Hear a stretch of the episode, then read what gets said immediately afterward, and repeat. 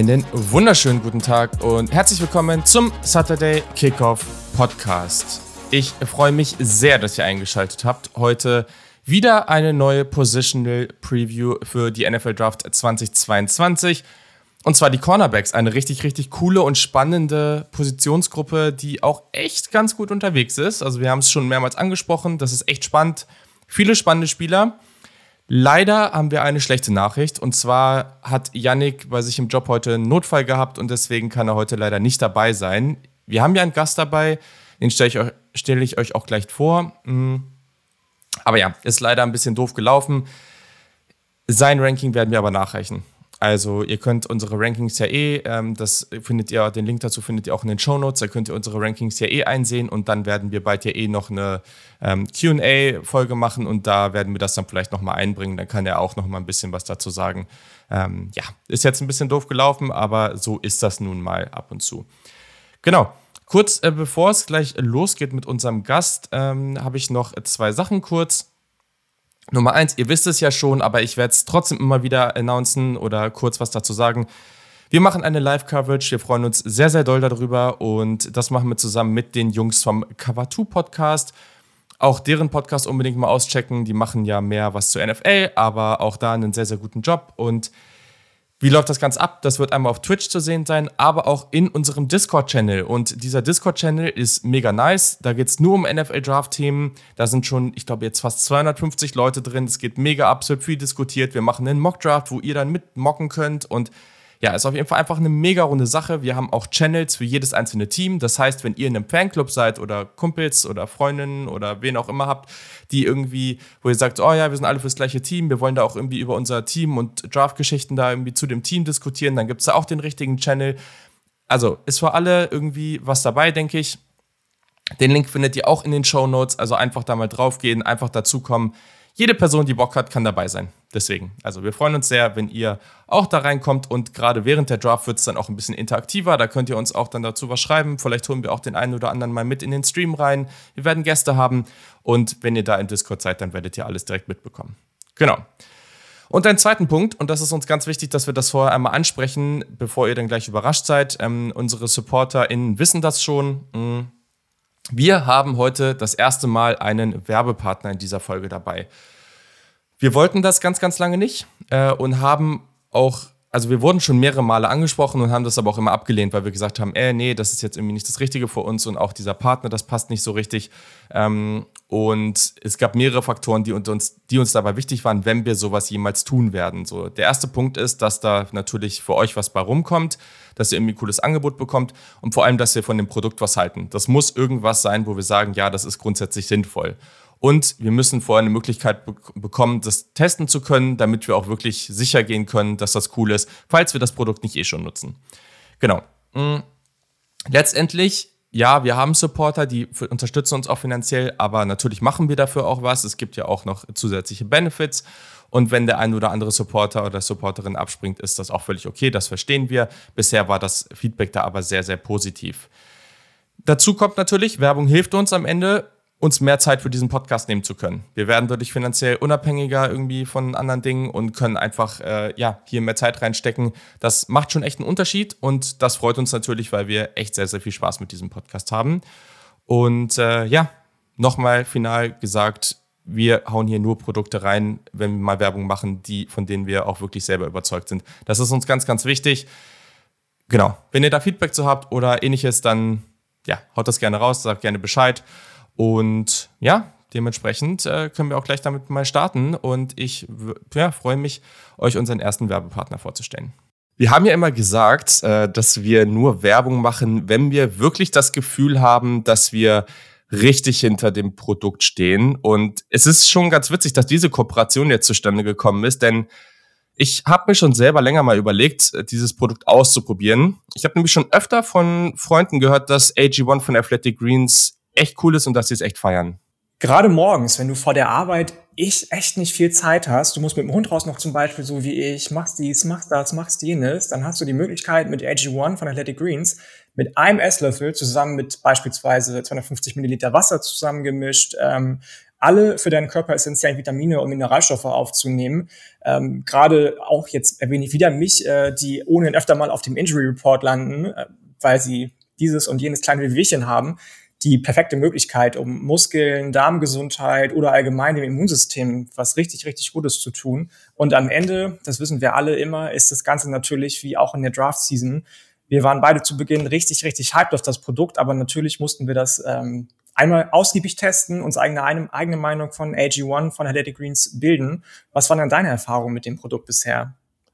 Ist echt ganz lustig. Ich mag den Vergleich sehr, sehr gerne, weil du guckst dir eben manchmal Ende Saison Spiele an und bist dann irgendwie voll gehypt und dann gehst du danach eben wieder zurück und guckst dir das Tape an und manchmal ist es dann irgendwie doch nicht so geil, wie du dir das vorher gedacht hast, aber manchmal ist es dann halt auch richtig, richtig nice und so war es bei AG1 eben auch. Also es war super, super entspannt.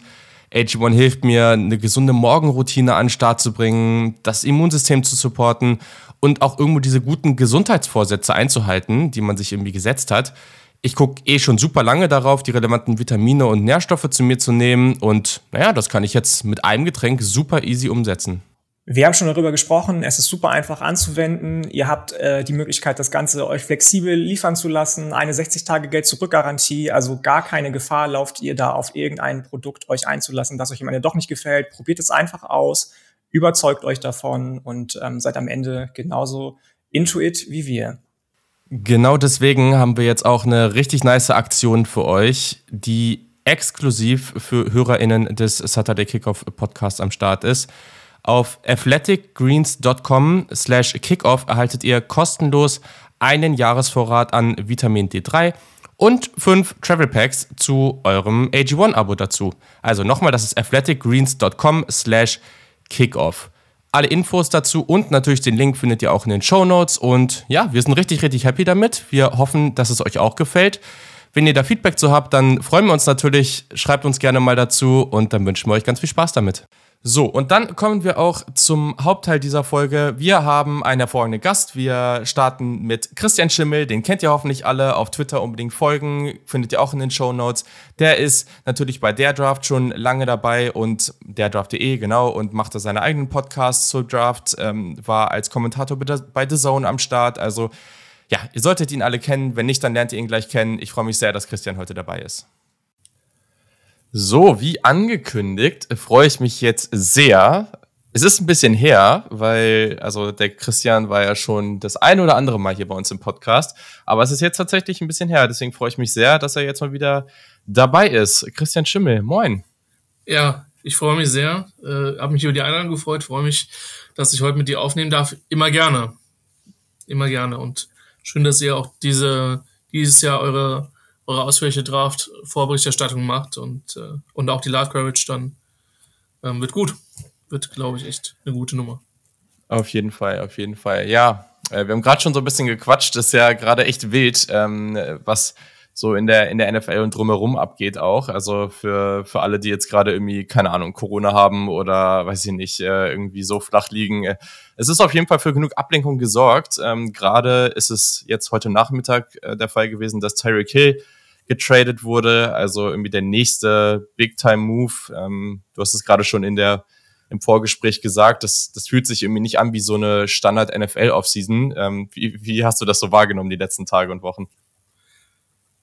Also man hat ja mit, man hat ja, es ist ja gefühlt jede Offseason so, dass du viele Gerüchte hörst und nur ein absoluter Bruchteil von den Sachen materialisiert sich dann. Ne? Ähm, äh, Russell Wilson hat sich materialisiert. Das Einzige, was eigentlich nicht gekommen ist, dass Aaron Rodgers äh, seinen Abschied mhm. verkündet hat aus Green Bay.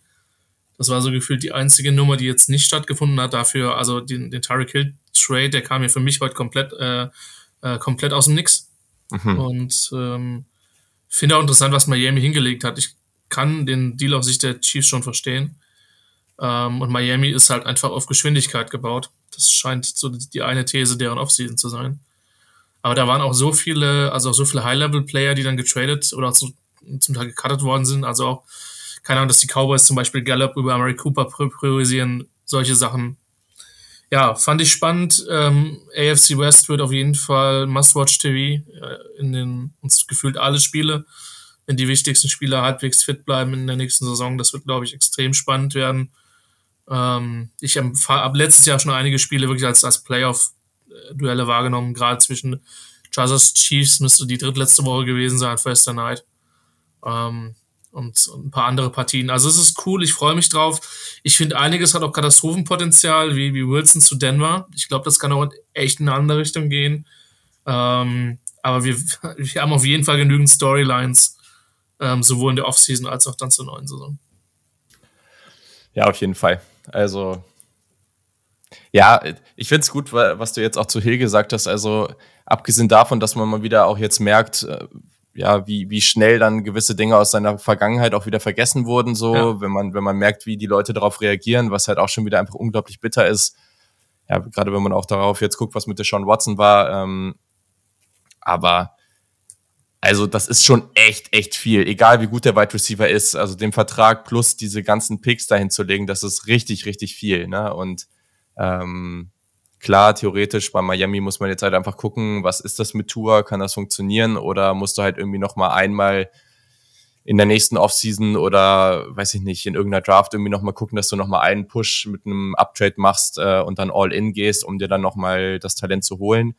Aber das ist schon sehr, sehr spannend und das ist ja auch sehr, sehr spannend in dieser Division. Ähm, klar, okay, Buffalo ist äh, sehr, sehr gut aufgestellt, aber drumherum, also ich glaube, man, man kann da schon einiges reißen. Äh, aber ja, man merkt halt einfach, wie viele Teams so, sehr viel aggressiver dieses Jahr unterwegs sind, egal ob man sie jetzt als sehr, sehr gut wahrgenommen hat oder eben nicht. Also auch was die Raiders da jetzt gemacht haben, ähm, kann man jetzt halten von was man möchte, aber es ist auf jeden Fall Bewegung drin und das macht Bock. Auf jeden Kommen Fall. Bei den, bei, den Raiders, bei den Raiders ist halt noch die, die, die Ebene mit Josh McDaniels, ne, wo ich halt ja, wirklich voll. gespannt bin, in welche Richtung das geht. Und ich bin überzeugt davon, wenn er nicht komplett auf seinen Leitungen sitzt, dass er von seiner ersten Coaching Experience gelernt hat in, in Denver. Ähm, aber auch da, da muss man sehen, wie es, wie es, wie es läuft. Die haben einen gewissen Umbruch, aber es, es, es wird auf jeden Fall spannend. Yes. Und was auch spannend wird, ist die kommende NFL Draft, weil da ist ja gerade auch sehr, sehr viel in Bewegung. Also seit dem Pro Day von Malik Willis hat man jetzt das Gefühl, dass irgendwie auch alle anderen Fans irgendwie auf den Geschmack gekommen sind und jetzt unbedingt Malik Willis im eigenen Team sehen wollen. Ist, ist sehr, sehr interessant, was sich da jetzt wieder entwickelt. Diese ganze Thematik um die Quarterbacks und es ist halt auch nur noch ein Monat, ne? Also ja. irgendwie, normalerweise ist es immer so, dass sich, dass sich das irgendwann so extrem zieht ich glaube, das kommt auch noch, wenn es so Mitte April ist, wenn, wenn dann dieser Zeitpunkt ist, wo, wo alle Thematiken dann wirklich durchdiskutiert sind und man nur noch irgendwelche wilden Mockdrafts auf Twitter sieht. Aber es geht jetzt schon sehr, sehr flott darauf zu und wir haben heute eine sehr, sehr spannende Positionsgruppe, gerade auch in dieser Klasse, wie ich finde. Die Cornerbacks, Yannick hat auch schon das ein oder andere Mal angesprochen, dass das so eine Positionsgruppe für ihn ist, in der er potenziell einige Kandidaten für die erste Runde sieht. Wie war denn dein genereller Eindruck erstmal von der Klasse an sich? Äh, es ist verglichen mit anderen äh, Klassen meiner Meinung nach eine mit sehr vielen Leuten, die lange Arme haben. Das ist irgendwie tatsächlich aufgefallen. eine, eine, relativ große Klasse, relativ wenig Zwergenalarm tatsächlich an der Stelle. Ähm, ich habe es ich hab's heute heut getwittert oder zum Zeitpunkt am Tag der Aufnahme. Äh, ich hasse jedes Jahr die Run-Defense und ich kann mich nicht dran gewöhnen von, von vielen Cornerbacks. Es geht, geht mir ähnlich. Mhm. Ich finde, die ist spannend. Ich finde, es sind sehr, sehr viele unterschiedliche Typen. Ähm, ich glaube, ja, wenn ich uns mal, also der Punkt ist ja, ich halte mich ja nicht für den Weisheit letzter Schluss in, in allen Bereichen. Aber ich glaube, man kann gut und gerne zu mehreren Ergebnissen kommen, wer, wer der Nummer 1 Corner ist, wie die Abstände sind. Ähm, ich, den Spoiler erlaube ich mir. Wir reden hier wieder über, über die üblichen 10. Ähm, da wird bei mir, das ist bei mir alles Day 2. Und zwar ziemlich komfortabel sogar. Ähm, also ich glaube schon, dass es, also ich, ich, empfinde halt auch, dass da sehr, sehr viele Projects sind, wo ich sage, da fängst mhm. du in Runde, ab Runde zwei an zu überlegen, ob du den ziehst. Und ähm, das finde ich spannend. Ähm, was auch tatsächlich ein bisschen noch schwierig ist, wir sind jetzt zwar Ende, Ende, Ende März, aber wir haben viele Pro Days noch nicht gesehen. Und ähm, auch wenn natürlich die athletische Einschätzung auf Tape erstmal die, die für mich wichtigere ist, ist es dann schon nochmal interessant, gewisse Zahlen zu haben und die hast du selbst bei vielen Spielern einfach noch nicht. Mhm. Und ähm, das macht's meiner Meinung nach kom echt kompliziert. Und deswegen kann ich mir super gut vorstellen, dass Leute, wo man sagt, die schätze ich wert von dem, was sie, was sie in der Draft Courage machen oder so, dass die halt weit auseinander sein können bei Spielern, weil mhm. es dann mitunter einfach eine Wahrnehmungssache ist. Und deswegen glaube ich, dass das ein durchaus spannender Podcast werden kann in der Hinsicht. Ja. Ähm, und, und das, das ist so ein, also es ist, ich, mit, mit einem Wort, es ist eine chaotische, eine chaotische Klasse für mich, aber eine mit Potenzial. Mhm.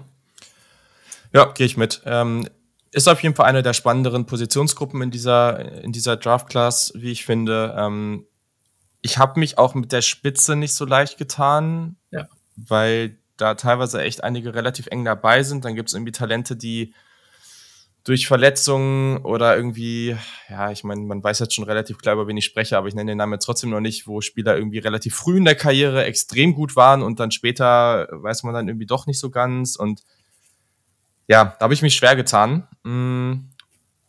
Werde jetzt auch noch mal gucken, bei meiner 1 und 2 bin ich ja immer noch nicht so ganz sicher. Das werde ich gleich irgendwie aus dem Bauch heraus entscheiden.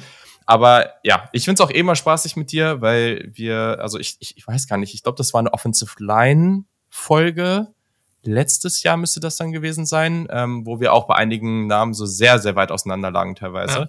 Ähm, aber das finde ich ja immer gut. Also ich bin eh mal Fan davon, jetzt nicht einfach irgendwie die Consensus-Rankings zu nehmen und sich sehr stark daran entlang zu hangeln, ähm, sondern halt einfach, ja, man nimmt das, was man sieht ähm, und ja, guckt einfach den Kontext drumherum an und dann haut man das in seine Rankings und dann wird man sehen. Am Ende liegen wir eh irgendwie alle bei grob der Hälfte daneben und bei der Hälfte liegen wir irgendwie richtig. Das, das ist ja eh eigentlich fast immer so.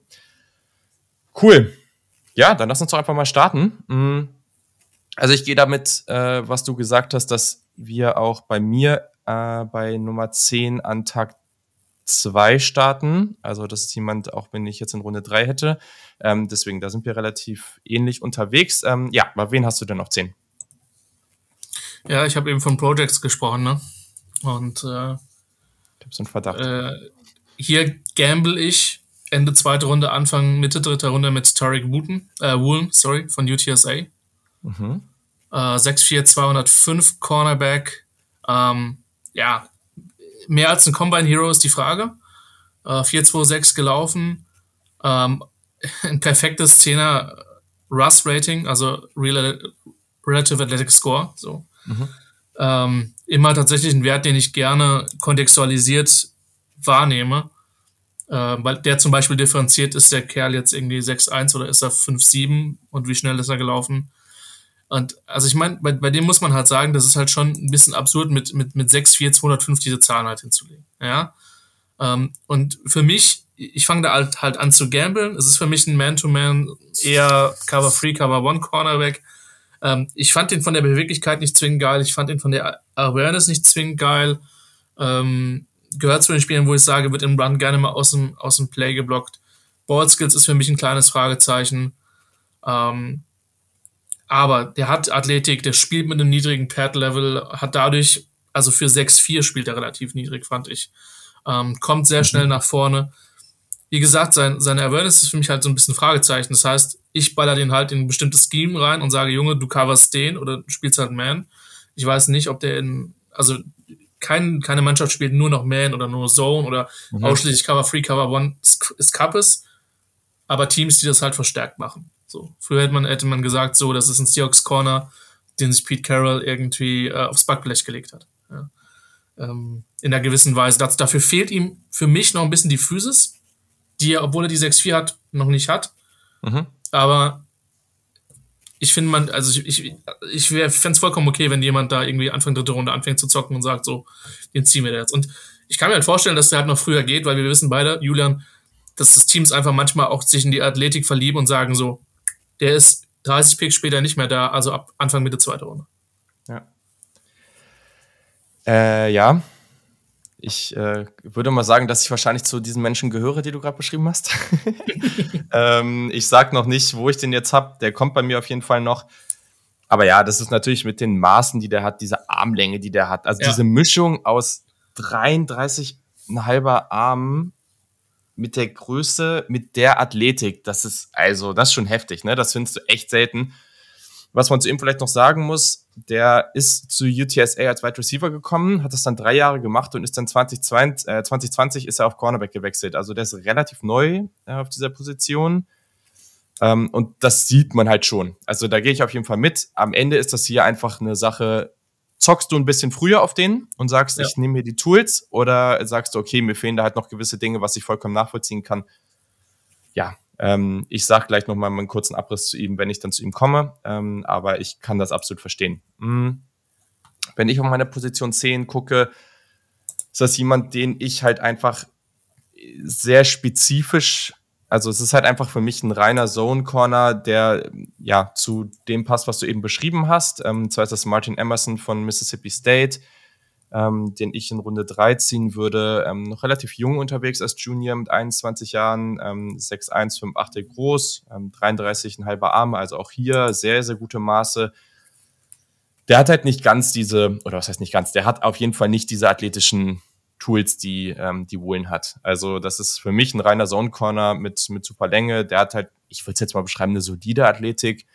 Der nutzt die Länge gut, um Receiver aus der Balance zu bringen. Der ist stark am Catchpoint, weil das muss man halt sehen. Es gab so ein paar, ähm, paar Situationen auf Tape, wo zum Beispiel irgendwie eine, eine kurze Outroute oder sowas und, und er ist halt irgendwie nah dran und dann siehst du, mit der Länge, da gibt's einfach überhaupt keine Chance, dass dieser Receiver, der dann auch ein bisschen kleiner war als er, dass der überhaupt dann irgendwo rankommen kann. Also, dass der da irgendwie eine Chance hat, dass, äh, dass, dass diese Länge ist halt einfach sensationell. Hm. Hat sehr, sehr viel Erfahrung in Zone Coverage. War auch ein relativ aktiver Tagline-Perimeter-Bereich. Ähm, natürlich kann man da an der Technik noch ein bisschen was verbessern. Das ist halt bei den meisten der Fall. Ähm, die Athletik ist halt ein bisschen limitiert. Also auch in Man-Coverage, wenn er dann mal da drin war, dann hat er halt schon auch, egal ob es vertikal oder ob es auch horizontal war, mal durchaus Separation erlaubt. Das hat man da relativ stark gesehen. Was halt cool war, jetzt zum Beispiel gegen 2019 LSU, die Superteam oder auch Ole Miss, ähm, die ja ganz gut unterwegs sind, hat er halt sehr wenig bis gar keine Jahr zugelassen. Also der hatte auch schon echt dominante Spiele gehabt. Ich finde halt, man merkt gerade, dass der ist halt sehr, sehr häufig in, in, in tiefer Off-Coverage aufgestellt. Das ist ja auch das, was Mississippi State viel spielt, ne? dass sie irgendwie versuchen, die Wide Receiver vor sich zu halten und dann irgendwie mehr Downhill zu agieren. Aber das muss der halt auch wirklich machen, weil der muss halt eigentlich fast immer diesen Abstand wahren, weil er halt vertikal sonst geschlagen wird. Ich sehe nicht, dass der bei wirklichen tiefen vertikalen Routen gegen schnelle Receiver da so mithalten kann. Und dann war der mir viel zu häufig flat-footed unterwegs.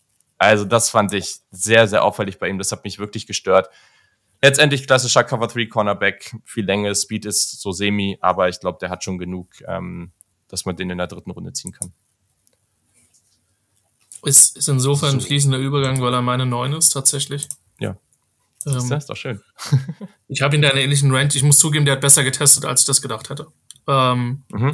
Und im, im, Zweifel ist es bei mir halt so, dass, und es gibt zwei Spieler, die ich relativ unterschiedlich bewertet habe ähm, die zum Beispiel relativ ähnliche, ähnlich getestet haben. Ja? Mhm. Ähm, aber dann muss ich mich ein bisschen halt auch darauf verlassen, was ich auf Tape wahrgenommen habe.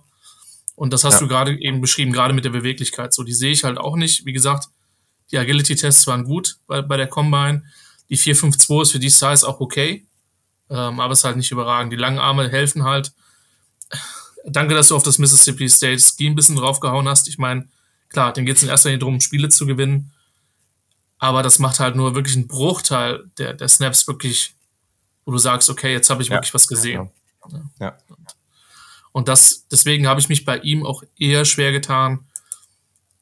Ich habe den in einer ähnlichen Range wie du, also jetzt knapp vor, knapp vor Wooten, aber nochmal, das vielleicht nochmal, jetzt kommt wieder der, der, Relati der Relativierer in mir raus. Ähm, eine halbe Runde, selbst eine Dreiviertelrunde kann vollkommen irrelevant sein, wenn mein Team ein bestimmtes Scheme braucht. Also ja. Genau. Die alten Seahawks hätten sich nie einen 5-9 Cornerback outside gezogen. Jemand wie, äh, wie Red zum Beispiel, ähm, der in der ersten Runde damals von den Chargers gepickt worden ist oder, oder ähnliche Spieler. Die sind einfach auf dem Board der Seahawks zumindest als Outside Corner nicht drauf. Und ähm, deswegen auch immer, es gibt keine in Stein gemeißelten Rankings. Wir machen das als Draft Media, Podcaster, Berichterstatter, wie auch immer ein allgemeines Wort und nicht teamspezifisch. Und teamspezifisch wird es halt ganz anders aussehen. Und einige von denen, die wir jetzt besprechen, gleichwohl so gut sie sein können, wie sie sind, wären bei denen vermutlich gar nicht auf dem, auf dem oder sind gar nicht auf dem Draftboard drauf. Sorry, ja. das war der nee, Relativierer nochmal, aber. Nee, aber ist ja so, ne? Also letztendlich sitzt man da und ich meine, wenn man dann die Draft live verfolgt und, und Emerson geht halt zu einem absoluten Scheme-Fit irgendwie, was weiß ich, Mitte Runde zwei, dann, ja, dann sagt man sich ja, ja okay, das passt halt, ne? Und wir wissen, warum ja. sie das machen. Ähm, man, vielleicht sagt man, okay, auch selbst mit dem Scheme-Fit habe ich vielleicht auf Tape ein, zwei Sachen gesehen, die mich, mich vielleicht persönlich ein bisschen abschrecken lassen würden, aber hey, ähm, kannst du halt jetzt nichts gegen sagen. Es ist, es ist auf jeden Fall in meinen Augen kein, keiner, der selbst mit dem besten Scheme-Fit irgendwie in der ersten Runde gehen sollte. Mhm. Dazu fehlen halt einfach die Tools. Ähm, aber ja, letztendlich ist das halt ein grundsolider Spieler im richtigen Scheme und halt einfach jemand, der nicht wirklich Scheme flexibel einsetzbar ist. Ja, ja einverstanden. Okay. Aber ich denke, da müssen wir auch nicht mehr zu viel sagen. Da sind wir uns auch, glaube ich, was die Beobachtung betrifft, relativ einig. Ja. Genau, okay, dann haben wir deine neuen schon. Ähm, genau, dann komme ich zu meiner neuen und zwar äh, wird das den Herrn Wegwert freuen. Da kommen wir nämlich zu Nebraska, Cam Taylor Britt. Hm. Ganz spannender Spieler, der macht auf jeden Fall Bock. Ähm, Senior, ähm, 22 Jahre alt, äh, 15, 5, 8 groß. Auf Tape sieht er größer aus, finde ich. Ähm, hat aber eine solide Länge mit 31,5 Armen, also das ist wirklich okay. Äh, deswegen mache ich mir da bei der Länge auch nicht so allzu große Sorgen. Was kann man zu dem sagen? Das ist halt wirklich ein physischer Cornerback. Also ich finde den spannend für sowohl Cover 3, Cover 4. Ähm, der hat eine solide Länge, der spielt mit viel Urgency, der hat so eine, das muss man natürlich immer ein bisschen mit so einem Grain of Salt nehmen, aber der hat schon so eine gewisse Enforcer-Mentalität. Also der hat schon einfach Bock, sich richtig reinzuschmeißen ich finde, der ist stark in Zone Coverage. Ich finde, der kann relativ gut so aus so einem Half-Turn agieren. Der hatte das Feld gut im Blick und agiert dann halt, also reagiert dann irgendwie gut und das macht halt einfach sehr, sehr, sehr solide. Ähm, der wurde gerade in Zone Coverage sehr, sehr vielseitig eingesetzt. Also egal ob jetzt irgendwie Deep Thirds, welche Flat Assignments, Quarter oder auch mal irgendwie in der Mitte. Da konnte man den überall mal beobachten. Ähm, fand ihn relativ instinktiv, gute Ballskills am Catchpoint, gerade bei kurzen Routen, gerade bei Stands oder so, da geht er wirklich sehr, sehr aggressiv drauf. Ähm, man sieht ihn auch mal, ich, ich glaube, das war gegen Michigan, wo irgendwie ein Ball über die Mitte zum Tight End ging und der den Ball eigentlich schon in der Hand hatte und ähm, Taylor Britt dann halt einfach wirklich ganz aktiv irgendwie auf den Ball schlägt und den Ball noch raus, äh, rauslöst. Das ist halt ganz cool zu sehen. Der ist gut gegen den Run, der ist gut gegen Wide Receiver Screens. Die Agilität ist Durchschnitt ich, ich finde gar nicht, also ich finde in Man-to-Man, das kann der, aber das, da würde ich den, also da finde ich ihn jetzt halt nicht so gut wie in Zone-Coverage und der hat für mich halt nicht das Upside von den Cornerbacks, die noch kommen. Also das ist, glaube ich, der, der größte, in Anführungszeichen, Kritikpunkt. Ich habe gar nicht so essentiell riesige Punkte, wo ich sage, oh, der ist da ultra schlecht drin, aber ich sehe halt nicht, dass das ein Cornerback, äh, Cornerback One irgendwie auf NFL-Niveau wird. Da, da ist es so ein bisschen gibt so ein gewisses Limit, aber ich mag den. Ich finde den echt spaßig. Ja. In dem Fall müssen sich die Leute tatsächlich auf deine Einschätzung verlassen. Weil das einer der Spieler ist, die noch auf meiner Liste stehen. Aber ja, die ich einfach noch nicht gesehen habe. Ja. Und so wahnsinnig viel Nebraska-Tape, der Jan Wegwert wird es verstehen können, habe ich im letzten Jahr nicht gesehen. Ja, das kann ich verstehen. Äh, ohne jetzt irgendwie böse sein zu wollen. ähm, ja, warum nicht? Ähm, der Wegwert kann das ab. Ja. Das, äh, das ist der hat als Receiver damals viele Hits eingesteckt. Der wird das jetzt auch äh, die verbalen Hits äh, einstecken können. Das stimmt. Ja, cool. Dann äh, kommen wir zu deiner 8. Wer ist das? Habe ich tatsächlich auf den meisten Boards viel höher gesehen. Vermutlich äh, bin ich damit so ein bisschen das Einhorn, was das Grading betrifft. Ähm, ist äh, tatsächlich äh, Trent McDuffie von Washington. Spannend. Mhm. Äh, 51195 ist für mich auch mehr ein Straightline Corner aggressiv. Ich fand ihn Beweglichkeit fand ich nicht so geil und was mich halt, was mich halt bei ihm tatsächlich ein bisschen gestört hat, ähm, war das, also er wirkt halt raw und es ist halt so brutal schwer, das an gewissen Dingen festzumachen. Aber ähm, die Tackling-Technik hat mich gestört könnte auch eine Kraftfrage sein, habe ich mir manchmal überlegt, dass der dann Leute auch nicht zwingend zu Boden bringt. Short Area Movement fand ich nicht überragend. Wissen wir jetzt nicht genau, wie es aussieht. Die Combine-Zahlen haben wir da in der Hinsicht nicht. Ist mit 4-4-4 ziemlich schnell, ne, schnell genug auf jeden Fall gelaufen. Ähm, ich weiß nicht, ob das manche auch positiv bewerten. Er geht halt sehr oft auf das Rausschlagen des Balles, anstatt sauber zu tackeln. Mich hat's genervt. Ähm, kommt im Run nicht immer von Blocks los. Die Physis fehlt mir. die könnte er eigentlich haben. Ähm, also ich finde, er könnte damit mehr spielen, weil er durchaus den Körper dafür hat. Mit 195. Ähm, aber das habe ich zu wenig gesehen. Was mir grundsätzlich gefallen hat, er kann sich grundsätzlich bewegen. Antritt und Geschwindigkeit ist auf jeden Fall da. Die 4,4 äh, Speed war die 4,44 über die 40 Yards. Ähm, hat man, glaube ich, auch auf, auf Tape wahrnehmen können. Obwohl der Track in India so schnell gewesen sein soll. Ähm, weswegen man da vielleicht ein bisschen vorsichtig sein muss. Ähm, ich mag seine, seine Close-Down-Capability, also ein Screen Pass oder ähnliche Nummern. Da kommt er schon sehr, sehr schnell zum Gegenspieler. Ähm, ich bin aber ehrlicherweise nicht wirklich wagen geworden. Auch nicht in Courage. Ähm, gibt einen Mannschaftskollegen von ihm, über den werde ich später noch ein bisschen reden. Ähm, aber McDuffie ist, ist kein schlechter Spieler. Ich habe den Ende, Ende zweite, Mitte, Ende zweite, eher Ende zweite Runde. Ähm, aber insbesondere das Movement, die Füße und das Tackling haben mich davon abgehalten, ein bisschen höher zu gehen. Das finde ich sehr, sehr spannend. Ähm, McDuffie ist ja so ein Kandidat, der, also ich bin nochmal deutlich aufmerksam geworden, als Dan Brookler von The Athletic den neulich, ich weiß nicht, ob das ein Mockdraft war oder ob das ein Big Board war, aber er hat den auf einmal irgendwie auf eins, wo ich dachte so, yo, okay, okay was geht? Ähm, und also bei mir kommt der noch, aber das ist halt jetzt alles sehr, sehr eng zusammen, ne? Also ich habe irgendwie so in dieser Range so zwischen, weiß ich nicht, so Mitte Runde zwei so grob, ähm, bis zu Ende Runde eins da habe ich irgendwie so einen ganzen Bulk an Spielern, ähm, mhm. die, die ich okay finde, wenn die Anfang Runde zwei gehen, wo ich es auch okay finde, wenn die Ende Runde zwei gehen.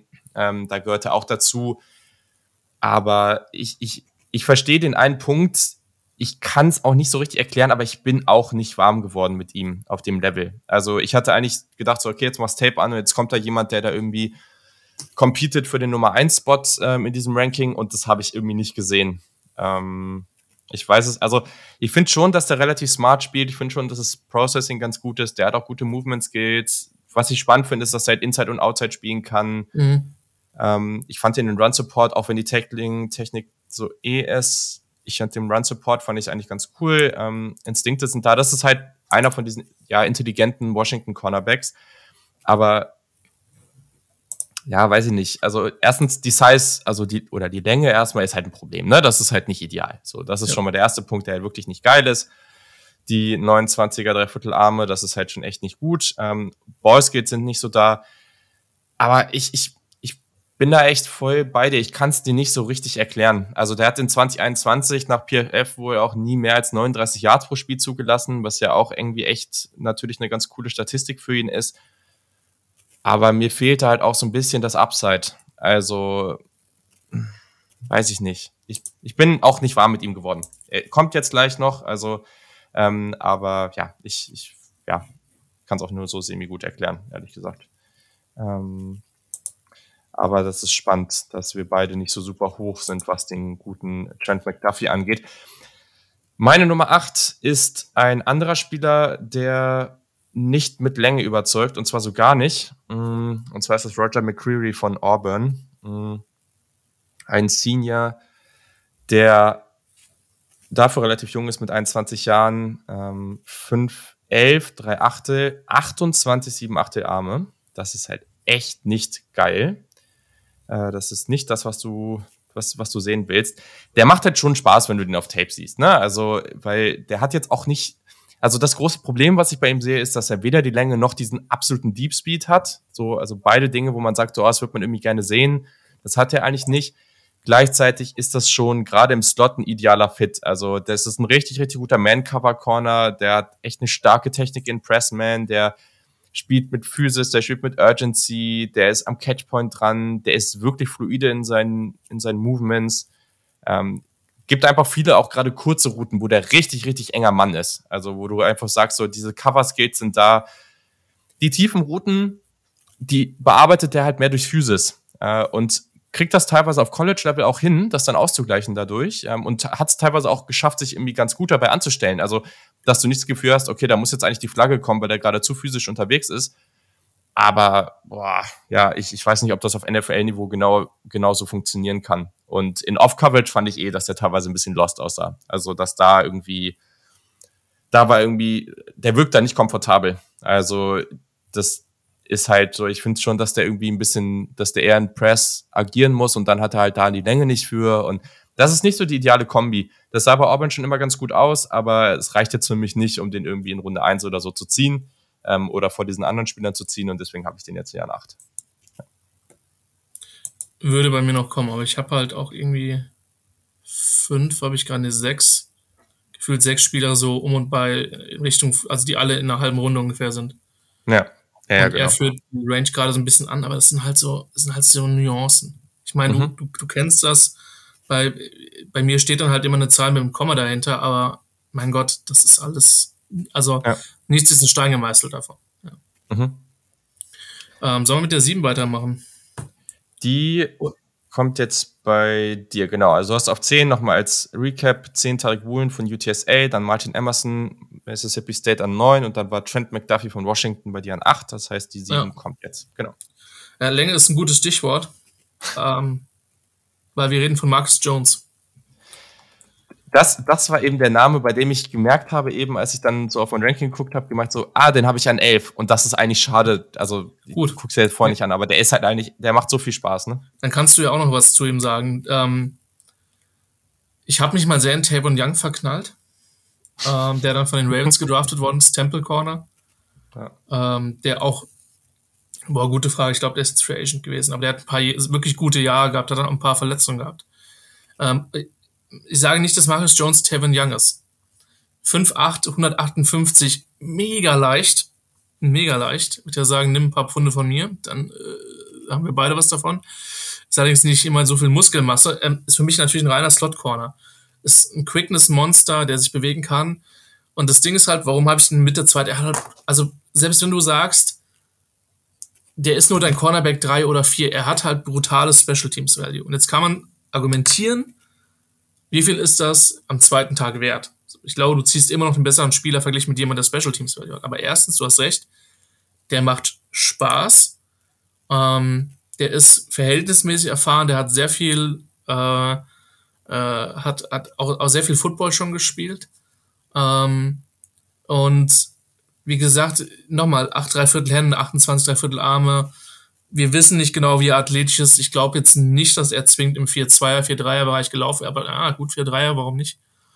Nur 4-3er vielleicht. Mhm, ja. ähm, ich fand ihn auch in Man Courage geil und seine, seine, ähm, also selbst für einen Slot Corner ist er halt noch, noch klar. Du kannst halt auch mit 6-0er, ja. mit 5-11 ja. gegen einen Slot spielen. 5-8 ist schon ja. H und 158 und er weiß, mit wie viel der gespielt hat. Ja. Ähm, was mir auch auf der negativen Seite war, er hat den Football nicht immer ge gefunden. Ähm, manchmal ist er ein bisschen wild, wie er zum Ball geht, aber boah, der Junge hat schon Spaß gemacht. Also war eines der unterhaltsamen Tapes, Tapes. Ich bin mir bewusst, dass ich den vermutlich irgendwie Mitte, Ende Second overrate, aber ich mag den Spieler. Ich mag Marcus Jones. Ja, ich mag den auch. Das Ding ist halt einfach, vielleicht hätte ich auch eben über ihn gesprochen, weil weißt du, ich habe jetzt halt hier an 10 Marcus em äh, Martin Emerson und an 11 Marcus Jones. Wie mhm. vergleichst du die? Also, ja, ähm, ne, also das ist halt ein Vergleich, den brauchst du nicht anstellen, weil entweder du willst halt so einen Spieler oder du willst so einen Spieler haben. Ähm, deswegen, ich habe genau diesen gleichen Satz, den du gerade gesagt hast, auch aufgeschrieben gehabt.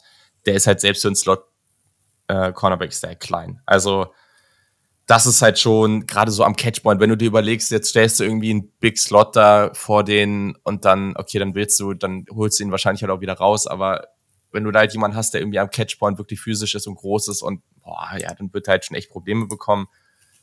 Aber klar, ne, also, also was der für Hüften hat, ne, äh, so diese fluiden Movements, super quick einfach, ähm, was das für ein, die, ja, es ist einer der besten, wenn nicht der beste Returner so der letzten Klassen. Ähm, auf jeden Fall der beste Returner in dieser Klasse. Covert super eng. Der ist auch relativ physisch in seinem Tackling und sowas. Also, da ist der schon, der spielt halt mit aggressivem Mindset. Ähm, das musst du natürlich auch, wenn du so klein bist.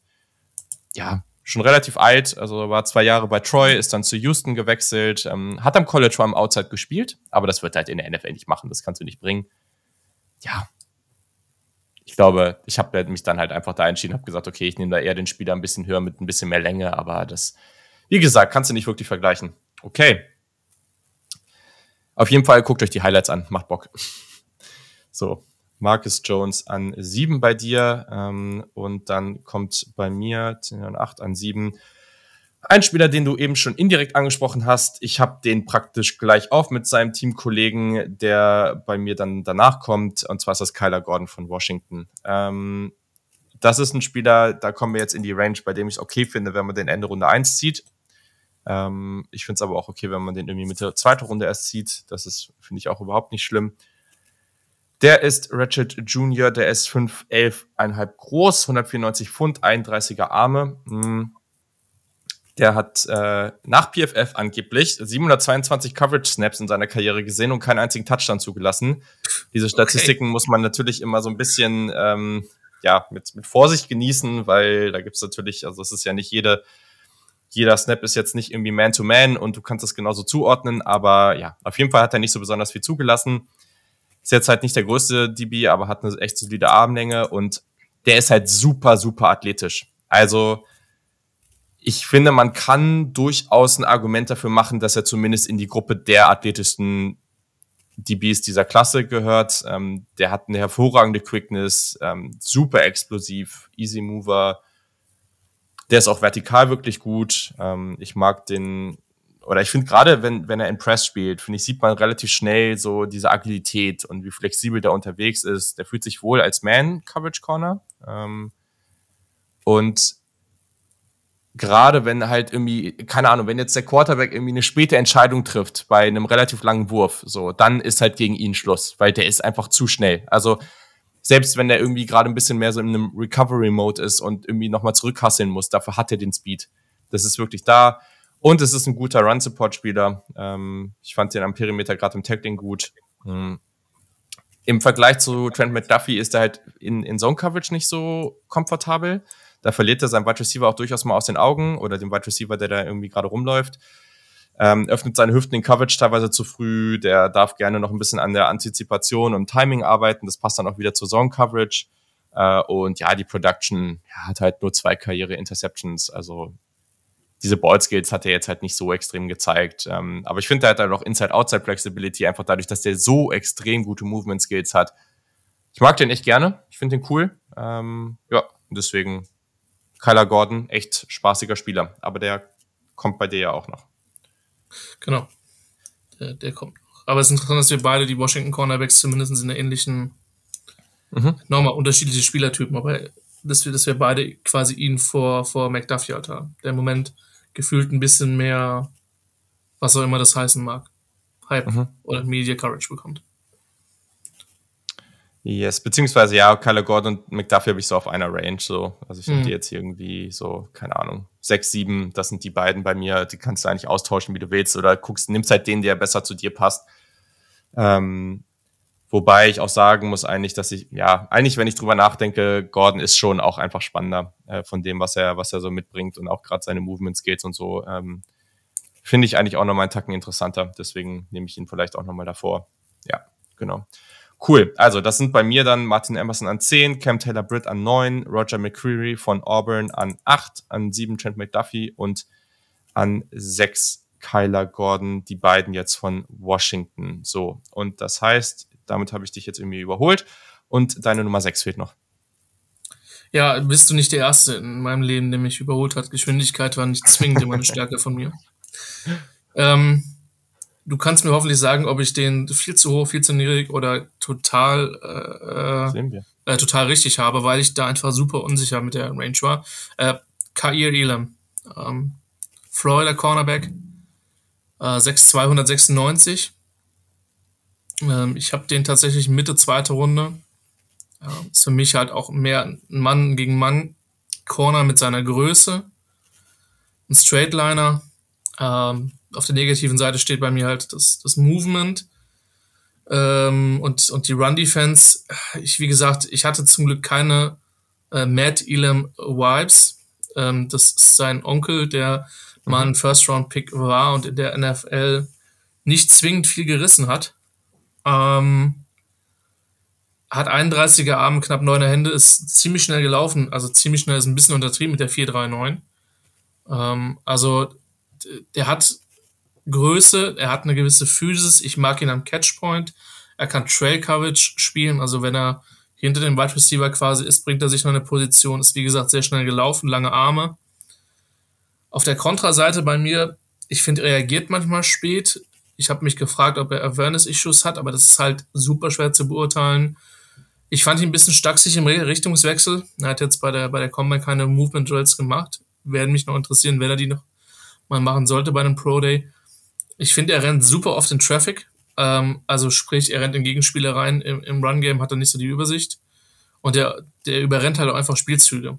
Und ähm, statt ein bisschen geduldiger zu sein und dann und das Play zu machen. Und meine Conclusion ist halt so ein bisschen gewesen, so mit, mit den Werten auch Size, Speed und der Physis am Catchpoint, nehme ich einen Schuss in der zweiten Runde bei ihm. So, ich finde, das ist von allen, die ich gesehen habe, ist das der boom oder bastigste Spieler. Ähm, weil ich finde, dass der viele Sachen, die dazugehören, um Cornerback zu spielen, einfach nicht wirklich gut macht. Aber Kair Elam, für mich jemand, den man in der zweiten Runde tatsächlich picken kann und meine Nummer 6. Wir haben fundamental unterschiedliche Ansätze oder Ansichten zu ihm. Okay, ähm, gut. Aber er kommt noch. Okay, alles klar. Mehr sage ich jetzt gerade an der Stelle nicht. Ähm, aber, oder was heißt fundamental, ist jetzt übertrieben. Aber äh, ja, ich finde den ganz okay, sagen wir es mal so. ähm, so, also, das war jetzt deine 6. Das ist Kair Elam von Florida. Und jetzt muss ich mal kurz gucken ja, jetzt komme ich zu meiner 5, da brauche ich gar nicht mehr so viel zu sagen, weil das ist Tariq Woolen von UTSA. Ähm, ja, letztendlich, wir haben es eben gesagt, ähm, ich finde das okay, wenn man, ich, ich würde das nicht mal schlimm finden, wenn jetzt jemand daherkommt und sagt so, yo, ich ziehe den irgendwie Ende Runde 1, weil ich mich einfach in diese Tools verliebe. Ich würde den lieber in Runde 2 ziehen, mh, mm, aber da habe ich echt dann gar kein Problem mit, weil das also man muss ihm halt auch schon dann noch ein bisschen, meiner Meinung nach, noch ein bisschen Raum und Zeit zur Entwicklung geben, einfach, ähm, weil der halt wirklich noch nicht lange Cornerback spielt. Aber die Mischung aus der Länge und dem Speed, das ist schon, ich finde auch die Movement Skills generell echt nicht, echt nicht schlecht. Ähm, ich finde, dass der seine Länge auch ganz gut nutzt. Ähm, ich fand den vielleicht in der Physis ein bisschen einen Tacken besser, gerade so beim Release, ähm, vielleicht als du, das hast du, glaube ich, eben angesprochen.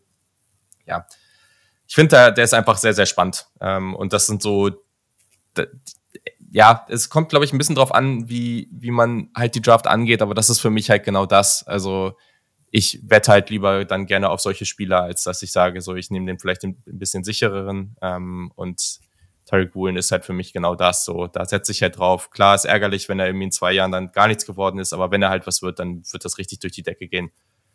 Und da setze ich gerne drauf. Okay. Das ist dann meine Nummer fünf. Ähm, und das heißt jetzt aus denen, die ich hier noch so stehen habe, da fehlen bei dir auch noch einige. Aber da muss jetzt auch noch jemand kommen, den ich da, glaube ich, nicht so habe, vielleicht, wenn ich jetzt richtig rechne. Mal gucken. Also, wer sind deine fünf? Das ist ein Spieler, über den wir schon gesprochen haben, tatsächlich. Mhm. Uh, Roger McCreary. Ja. Ähm, aber nochmal, ich habe halt gerade in der Range irgendwie sechs oder fünf, fünf sechs Spieler so ja, bunched ja. ab und er gehört dazu. Und wie gesagt, das ist ein erfahrener, erfahrener Cornerback. Du hast meiner Meinung nach alles Wesentliche über ihn gesagt. Ich habe den auch, ich glaube, in der Range haben wir ihn ähnlich. Ich glaube, du hast die Klasse ein bisschen höher als ich insgesamt. Ähm, ich habe eh das Gefühl, dass ich dieses Jahr die Draftklasse einfach schlecht rede, was ich nicht will, aber whatever. ähm, äh, ja, aber über Curry hast du eigentlich alles soweit gesagt. Ich habe den Mitte zweite, ich finde es vertretbar, den da zu picken. Ich fand den in gewissen Bereichen auch nicht, auch nicht überragend cool, aber in dem, in dem Spot halt äh, ist es okay. Auch Athletik war soweit auch in Ordnung. Also da kannst du schon was mit anfangen, aber die kritischen Punkte, die du zu ihm hattest, ja. die würde ich äh, definitiv auch so sehen. Ja, von daher würde ich vorschlagen, dass wir weitermachen.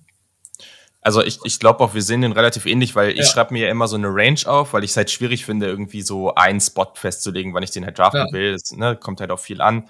Und essentiell geht das Ceiling bis zum Floor jetzt, wo man den draftet, bei mir von Anfang Runde 2 bis Ende Runde 2. Also, und das kommt im Mittel ja. auf Mitte Runde 2 raus. Ähm, deswegen sehen wir den, glaube ich, relativ, relativ ähnlich. Und das ist, ja, das mit diesem Bunch äh, kann ich sehr, sehr gut nachvollziehen. Ähm, ja, okay, cool. Ja, dann mach doch mal weiter mit deiner, mit deiner 4 gleich. Dann mache ich mit meiner 4 weiter. Und das ist dann tatsächlich, wo für mich halt auch die, die, die Range anfängt äh, mit der 1 vorm Komma bei mir, auch wenn es noch ein Borderline First ist, ist halt Kyle Gordon von, von Washington. Mhm. Mhm. Äh, Kyler Gordon. Mir hat er gut gefallen. Ich muss, ich muss sagen, ich wäre noch komfortabler gewesen, Julian, wenn er noch ein bisschen schneller gelaufen wäre. Ähm, ich fand den auf Tape, okay, stimmt, über den reden wir gar nicht. Also, er hat relativ ähnliche Werte, äh, was die Athletik, was die Größe betrifft, wie Kobe Bryant. Der Spoiler ist meine Elf. Mhm. Mhm. Ähm, den mochte ich auch. Ich fand Gordon auf Tape aber athletischer, schneller, whatever. Ähm, ich fand, war ein brutal, ist ein brutal guter Cover Corner. Also ein guter Allrounder. Es, es schreit dich, du hast vieles zu ihm schon gesagt, was, was meine Conclusion so ein bisschen war. Ähm, es schreit mich jetzt nichts an. Ich bin der geilste Corner auf dem Planeten. Ich mache die eine Sache geil. Ähm, ich finde aber, er macht einfach sehr, sehr vieles gut. Die Athletik ist gut genug, er bewegt sich gut. Ich fand ihn im Mirroring, also quasi in dem, im Spiegeln der, der mhm. Bewegung, fand ich ihn sehr, sehr gut. Er hat sehr aktive Füße, das hilft halt bei der Quickness, klar. 511, 31er, gut, 31er Arme kompensiert das so, so ein bisschen. Das willst du auf jeden Fall lieber als die 28er, 29er haben. Ähm, und meine, meine Bauchschmerzen bei ihm ist halt ein One-Year-Starter, findet den Football nicht immer. Ha, Curls, Hooks, Comebacks waren immer so eine schwierige Nummer. Das war relativ easy gegen ihn zu completen. Ähm, aber ich fand, es war insgesamt ein guter Allrounder. Und deswegen steht er bei mir halt insgesamt auf der 4 und von der von, von meiner Grade halt wirklich eher äh, Ende, ja, Borderline, Borderline First Runde. Ja. Und ich hoffe, dass jetzt von den drei Leuten, die jetzt bei mir noch kommen, dass du die auch alle hast, weil sonst wird es sehr, sehr lustig. Aber wird sich zeigen. Ja, also ich meine, er Also einer, einer wird ja. auf jeden Fall noch kommen, mit, beziehungsweise mit Elam und let's wait and see. Doch, ich glaube, ich bin mir relativ sicher. Also bei mir kommen dann auch noch genau, also es sind noch genau drei übrig, äh, andere und äh, ja, also wenn, wenn du die nicht hast, dann das, das wird mich schon stark verwundern. Aber ne, also ja. ich bin offen, ich bin offen für Vorschläge. ähm, meine Nummer vier, ja und auch hier, ne, also das ist jetzt ein Spieler, den da habe ich echt kein Problem damit, äh, den in, in Runde eins zu ziehen. Ist für mich aber auch jetzt kein zwingender Lock. Also ich habe jetzt hier schon eine relativ große Gruppe einfach von so Ende Runde eins bis Ende Runde zwei wirklich so. Also wo ich niemanden im Kopf abpacke, wenn die den Ende Runde eins ziehen, aber der muss halt auch nicht so früh gehen. Ähm, und hier, den würde ich vielleicht noch mal so einen Tacken höher sehen als die anderen Jungs, die ich da jetzt eben hatte. Das ist Andrew Booth Jr. von Clemson. Mm, der ist ein Junior, der ist 21 Jahre alt, äh, ist 6'0, ein Viertel groß, 194 Pfund, 31,5 Arme also alles solide, ne? Also es ist keiner, der jetzt irgendwie von, den, von der Länge her irgendwie besonders beeindruckend ist, aber der hat halt alles, was du, du kannst einen Haken hintermachen, sag ich mal. Ähm, ehemaliger Five-Star, auch akademisch sehr gut unterwegs, ähm, meist als, äh, als Outside-Corner gespielt. Das, was ich mir erstmal aufgeschrieben habe, dieses Ball-Tracking und das Ball-Locating ist ey, wirklich auf dem Elite-Level. Also der kann die Route für den Wide Receiver laufen. Ähm, das ist richtig, richtig stark, was der da macht die Ballskills, guckt euch einfach die Interception gegen Virginia an. Äh, ich glaube, das sagt alles. Das ist ganz, ganz stark, was der da macht. Das Timing am Catchpoint ist super. Der hat eine gute Size, also die Size, das habe ich eben gesagt, ist solide. Ich fand es auf Tape sah sogar noch mal besser aus, als es dann wirklich das, was jetzt beim Combine rumgekommen ist. Mm. Aber zeigt ja eigentlich nur, dass das auch ganz gut einsetzt grundsätzlich echt ein explosiver Athlet. Gerade die Body Control, so, die, die ist halt richtig gut. Das sieht man immer wieder bei diesen absurden Catches. So, die machst du halt nicht, wenn du da nicht wirklich eine gute Kontrolle über deinen Körper hast. Äh, Gerade als vertikaler Athlet finde ich ihn super. Schnelle Füße, flüssige Backpedal-Bewegungen. Ähm, ich finde, der fühlt oder sieht so aus, als ob er sich in der Bail-Technik relativ wohl fühlt. Ähm, macht auch häufiger mal Plays am Perimeter gegen Screens oder irgendwelche Outside, Run, Outside Runs. Ähm, und löst sich da auch relativ schnell. Also wenn da irgendwie ein Screenplay oder sowas äh, ja gespielt wird, dann, dann löst er sich relativ schnell und hat da eine ganz gute Awareness. Ähm, wurde relativ wenig generell targetiert so von, von den gegnerischen Offensiven, was man auch verstehen kann, weil es halt einfach ein guter Cornerback ist. Generell darf der noch ein bisschen so an seiner Technik arbeiten und sich ein bisschen weniger auf seine Athletik verlassen. Hm, das passiert dann halt einfach schnell, wenn du da so gut unterwegs bist. Der öffnet seine Hüften in, in, in Man-Coverage noch zu früh. Ähm, der Long Speed ist vielleicht nicht ganz auf dem Level, also Short Area ist deutlich besser als das, was am Long Speed ist. So dieser Deep Speed, da bin ich mir nicht ganz sicher, ob, ob das auf dem Level ist, was ich halt dann von jemand will, den ich halt sehr, sehr hoch ziehe. Das ist halt einer der Gründe gewesen, warum ich ihn nicht ganz, ganz weit vorne mit dabei habe. Und was halt zu dieser Technik noch passt, ne, ist halt, der hat noch zu viele Fall Steps in seinen Movements. Also da ist er noch nicht so super effizient. Ähm, das kann er noch verbessern. Und ja, beim Tackling generell, ne, da ist er halt noch. Das ist halt, der, der macht das an sich ganz gut, aber ist halt auch von der Technik noch wild. Ähm, ich finde den als Zone oder Press Corner finde ich den gut. Cover 3, Cover 4 finde ich auch relativ vielseitig einsetzbar. Ist ein spannender Spieler, bringt eine Menge mit ähm, und der macht auch einfach viel Spaß, dem zuzugucken. Ja. Gut, dann können wir uns da, glaube ich, relativ äh, sicher was sagen wir, ist ja meine, erst meine drei tatsächlich. Mhm. Mhm. Ähm, ich habe den mit einer 1,7, was bei mir, also der eine oder andere wird das Grading-System kennen, weil wir in den letzten Jahren auch, glaube ich, schon relativ, also viel zusammen gemacht haben. Mhm. Äh, dieses Jahr, Julian, werden wir damit klarkommen müssen, dass wir in der Live-Coverage äh, getrennte Wege gehen, aber doppelt geile Angebote für die Leser, Hörer und Zuschauer, Zuschauerschaft, würde ich mal sagen. Ähm, Spoiler Alert. Ähm, ja, wir müssen da sehen, wie wir das emotional verkraften können, aber das kriegen wir hin. ähm, ich hätte Yannick auch letztes Jahr sehr gerne dabei gehabt. Das war, das war der einzige Downer bei der ganzen Geschichte. Ja, das war ärgerlich. Jahr, ja. Muss ich echt sagen. Ähm, deswegen, aber gut, äh, zurück zu Andrew Booth. Ähm, ich, wie gesagt, 1,7 ist bei mir 1,5 wäre Mitte der ersten Runde, 1,0 wäre die beste Grade, die zu vergeben ist. 1,9 Ende dann jeweils der Zahl vor dem Komma. Das heißt, ich habe den so Anfang der 20er in, in, der Range. Das, was du mit zum Schluss gesagt hast, Deep Speed ist halt für mich echt ein kleines Fragezeichen.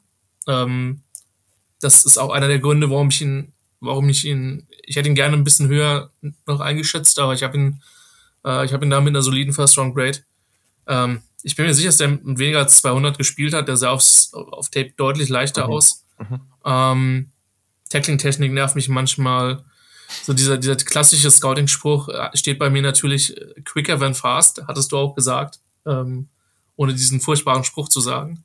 Ja, sehr schön, aber das musste, das musste jetzt eigentlich auch nochmal sein. Also. uh, Scout Speech, ja, oder Hobby Scout Speech, wobei ich glaube, das, das ist ein Begriff, den die Scouts durchaus auch verwenden.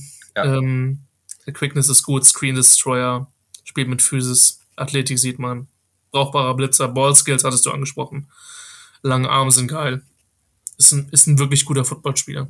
Ich sehe den auch mehr als Straightliner, eher, eher, eher in Richtung Cover-Free-Scheme, aber, oder Cover-Free-lastig am Scheme, aber ich glaube jetzt nicht, dass der woanders untergeht. Also, wäre auch jetzt von der Range der erste, der erste Cornerback, wo ich sage, die, die Chargers picken an 17. Klar, sie haben JC Jackson gesigned, aber ähm, Cornerback war in den letzten Jahren nie wirklich eine starke Position, wo ich sage, würde ich mich nicht beschweren, wenn der geht, weil das Ding ist halt, und ich will nicht zu viel in Meter gehen oder so, aber ich glaube, dass so gerade dieser Bereich zwischen 15 und 35, 40 wird halt spannend und da sind halt gefühlt 100 Voll. Spieler, die da gehen können. Genau das, ja. Das sind, das haben wir jetzt auch schon gemerkt bei einigen Mockdrafts oder solchen Geschichten so, dass du irgendwie in der Top 10, so, klar gibt's da spannende Spieler, aber es gibt immer wieder, wo du sagst so, ah oh, ja, keine Ahnung, so ein bisschen früh jetzt hier. Aber dann mhm. bist du auf einmal an 30 angekommen und merkst irgendwie, dass so eine Handvoll bis so fünf bis zehn Spieler auf einmal noch auf dem Board sind, wo du sagst so, okay, warte mal, waren die nicht irgendwie schon voll oft irgendwie für eine Top 15 Pick irgendwie in der Diskussion und sollten die nicht eigentlich schon früher gehen? Warum sind die jetzt hier noch da? So, das ist, das passiert relativ häufig. Deswegen, also gerade da, das macht halt den Tag zwei auch so spannend. Ähm, ich ja. glaube, so, man wird in den Tag zwei reingehen und wird echt viele Spieler auf dem Board sind, wo man sagt, so, oh geil, die sind jetzt auch da, da können sich Teams richtig verstärken. Ähm, deswegen, das macht auch so ein bisschen, ich sag mal, in Anführungszeichen, diese Magie von, von diesem Jahrgang aus. Ähm, ja, cool. Andrew Booth Jr. von Clemson. Ja, so, bei mir kommt jetzt an drei Ahmad Source Gardner. Ähm, der wird gerade ziemlich viel in der Top 10 gemockt. Mm, das sehe ich nicht so ganz. Also, das ist ein guter Spieler, aber mit der Platzierung und so hoch bin ich da irgendwie nicht so ganz warm geworden mit. Also, das ist so jemand, wo ich eher sage, so, wenn man jetzt in deinem Grading-System geht, so, da passt das eher dazu, so diese so 1,7, 1,8, 1,9, irgendwie so eine Richtung, da würde ich den eher hinstecken. Mhm. Relativ jung, als Junior 21 Jahre alt, ähm, 6, 2, 3, 4 groß, 33,5 Arme, also die Länge ist da, das ist sehr, sehr gut. 190 Pfund, das sieht auch so aus, das ist wirklich so ein dünner Typ einfach, dünn und lang, ähm, das, das sieht man relativ schnell auf Tape. Ja, ähm, der hat ab Jahr 1 eigentlich relativ stark ausgesehen am College äh, bei Cincinnati, ähm, hat angeblich, auch hier wieder diese Statistik, aber die hat man relativ häufig gesehen, keinen einzigen Touchdown am College zugelassen, hat in 2021 in keinem Spiel mehr als 20 Yards zugelassen. Das war alles sehr, sehr gut, aber ich finde es halt, wie gesagt, ne, er hat halt viel Zone Coverage gespielt.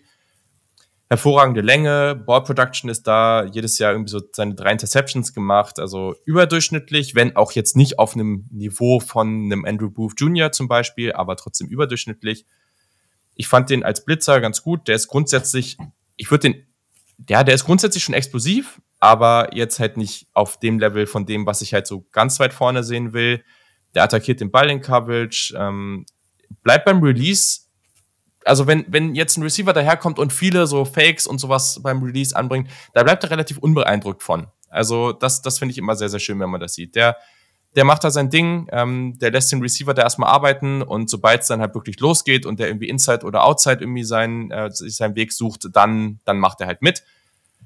Der hat für seine Größe wirklich fluide Movements, der hat gute Instinkte, mh, mm, der nutzt seine Hände in Coverage, ähm, der bringt den Wide Receiver auch mal durchaus aus der Balance, einfach mit den Armen. Das kann er natürlich dann ganz gut. Da kann er natürlich auch relativ, kann es auch nochmal einen Schritt weiter weg sein und trotzdem irgendwie noch dranbleiben. Ähm, teilweise ein bisschen zu kompetitiv, ähm, einfach so, was dann halt einfach zu Penalties führt, also einfach zu grabby. Ich habe zu viele False Steps auf Tape gesehen. Ähm, wenn wir jetzt, also der, der hat wenige klassische so, so Off-Coverage ähm. Ähm, die, Tech, die Technik beim Tackling ist manchmal ganz okay und manchmal katastrophal. Das ist so, also einfach inkonstant. Und dann ist der große Punkt, und das ist halt der Punkt, wo ich sage, so zu den beiden, die ich jetzt davor habe, da reicht mir irgendwie der Speed und die Movement Skills halt nicht aus. Also irgendwie, das fand ich nicht gut genug an der Stelle. So, ich kann mir auch vorstellen, dass da, also viele haben den höher und das kann ich auch nachvollziehen irgendwo. Ähm, und vielleicht, ich glaube, der wird auch eine echt gute NFL-Karriere haben. Aber so ein paar Sachen haben mir da irgendwie gefehlt, wo ich sage so, ah, weiß ich nicht. Also so als so Top Ten Pick, das ist mir irgendwie noch, das ist mir ein bisschen too much. Ja. So. Wunderbar, schön ausführlich. Sind wir jetzt an drei ähm, und jetzt ist deine Nummer zwei. Und das ist jetzt entweder South Gardner oder äh, ein gewisser Spieler von LSU. Ja, das ist Gardner. Ähm, ich habe, also das Ding ist halt, ich habe ihn, ich habe ihn nicht in der Top 10 Range, aber ich habe ihn knapp dahinter. So. Also ich habe ihn mit einer 1,4 Mhm. Ich verstehe deine Concerns. Also will ich gar nicht wegwischen. Ich habe mich zwischenzeitlich auch gefragt, überschätzt du den jetzt, weil du dich mhm. halt doch ein bisschen von der medialen, ähm, vom medialen Hype äh, beeinflussen lässt, bis hin zu First Overall. Ähm, ich habe mir jetzt gerade mal den Spaß gemacht. Jetzt ist natürlich unglaublich peinlich unvorbereitet. Ich weiß, ihr habt, ihr habt Offensive Line schon gemacht im, im Podcast. Mhm. Habt ihr Edge schon gemacht? Ja, ja, wir haben bis auf, es fehlt nur noch Tight End und Running Back, sonst ist alles da. Okay. Ähm, weil dann kann ich dann kann ich ja hier insofern, insofern spoilern. Ich habe momentan sechs Spieler, wo ich halt sagen würde, da bin ich ziemlich komfortabel, 15 und besser die zu, die zu ziehen. Mhm. So. Das ist Charles Cross. Ich weiß, ich bin da das hey, Einhorn. Der Na, bist du überhaupt nicht. Nee. Da sind wir aber das finde ich ja schön, das zu hören. Das ist auf jeden Fall jemand, den ich äh, sehr weit oben habe. also ich mag, ich mag Ikono, aber ich habe Cross ist für mich relativ klar Tackle 1 tatsächlich vor Neil. Ja. Ähm, und also Neil habe ich eher mit, mit der Ende erste Runde. Ähm, ich, boah, ich weiß nicht, Roman findet den total geil. Egal. Ich habe ähm, ich hab Neil, also ich habe ich hab noch mal eine andere Reihenfolge. Also ich habe Neil äh, erst an vier, aber ähm, ja. Krass. Okay, wo hast du jetzt, okay, jetzt müssen wir auf, wo hast du den Value technisch? Äh, lass ich mal kurz sehen. Da muss ich jetzt hier mal Evan Neal. Hier ist er. So, jetzt müsste ich das hier. Ja, das ist für mich ein Kandidat, so die, Tackle-Klasse, das, was in der Spitze da passiert, das mag ich schon ganz gern. Das ist für mich so jemand, meine Range ist von Top 15 bis, also von 15 bis Ende Runde 1 ist. Die, ja, da kann ich mit leben. Also ich habe ich hab ihn halt mit einer 1,7, so jetzt spoilern wir ein bisschen, ja. nur mit einer 1,6 bei mir. Und Cross, ja. Cross habe ich mich halt verknallt. Also den habe ich mit einer 1,3. Same. Dann dann steht da halt Gardner theoretisch auf dem, auf dem fünften Platz mit, mit der 1-4 und dann habe ich halt noch drei Edge Rusher. In die Klasse bin ich irgendwie ziemlich verknallt. Mit Hutchinson vor Thibodeau knapp. Und ich mag George, George Kalafdis sehr. Ähm, mhm. Ich weiß, der ist raw, aber den habe ich auch noch Mitte der ersten Runde. Und das Ding ist halt, das hast Argument. Du, hast du Kevin Walker schon geguckt? Äh, es wäre für mich erstens kein Edge Guide, zweitens bin ich viel niedriger als der Konsens bei ihm.